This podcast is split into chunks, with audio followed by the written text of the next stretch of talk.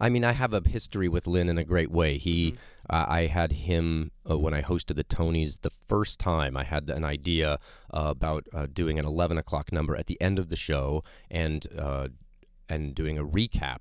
Actually, I had him do it for the second time. There you are. And so Lynn was backstage, uh, and we sort of had an idea of what we thought w- the winners would be, but they were writing rhymes throughout the show based on who won and what their speeches were. and then I vanished for like the last 20 minutes of the show and was just back there learning the lyrics. They're putting the lyrics in the prompter, and I went out and did it at the end of the show, as sort of a recap of the whole show, spoken word style from Lynn.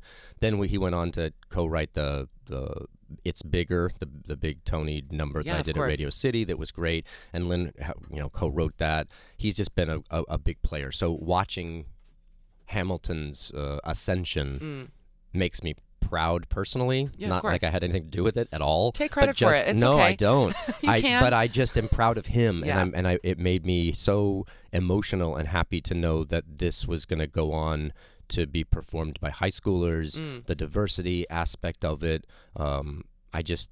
It, it's a real lasting mark, as everyone knows, and It's it's changed- cool. It's cool to know the guy before that happened. You know? changed Broadway.